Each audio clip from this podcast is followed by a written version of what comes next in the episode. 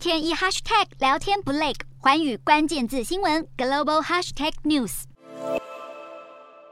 东协缅甸特使巴素坤，他在访问缅甸期间会见了七位少数民族地方武装组织的代表，和他们商讨如何解决缅甸冲突的问题。虽然反军政府人士批评巴素坤会见的都是比较小而且不具代表性的组织，但巴素坤仍然表示这场会面具有建设性。而中国外交部长王毅三号出访缅甸时，同样也呼吁缅甸军政府和各各党展开对话，以实现政治和解。就有学者分析指出，中国是少数与缅甸军政府有交涉的大国，相信中国在解决缅甸冲突上是具有关键的影响力。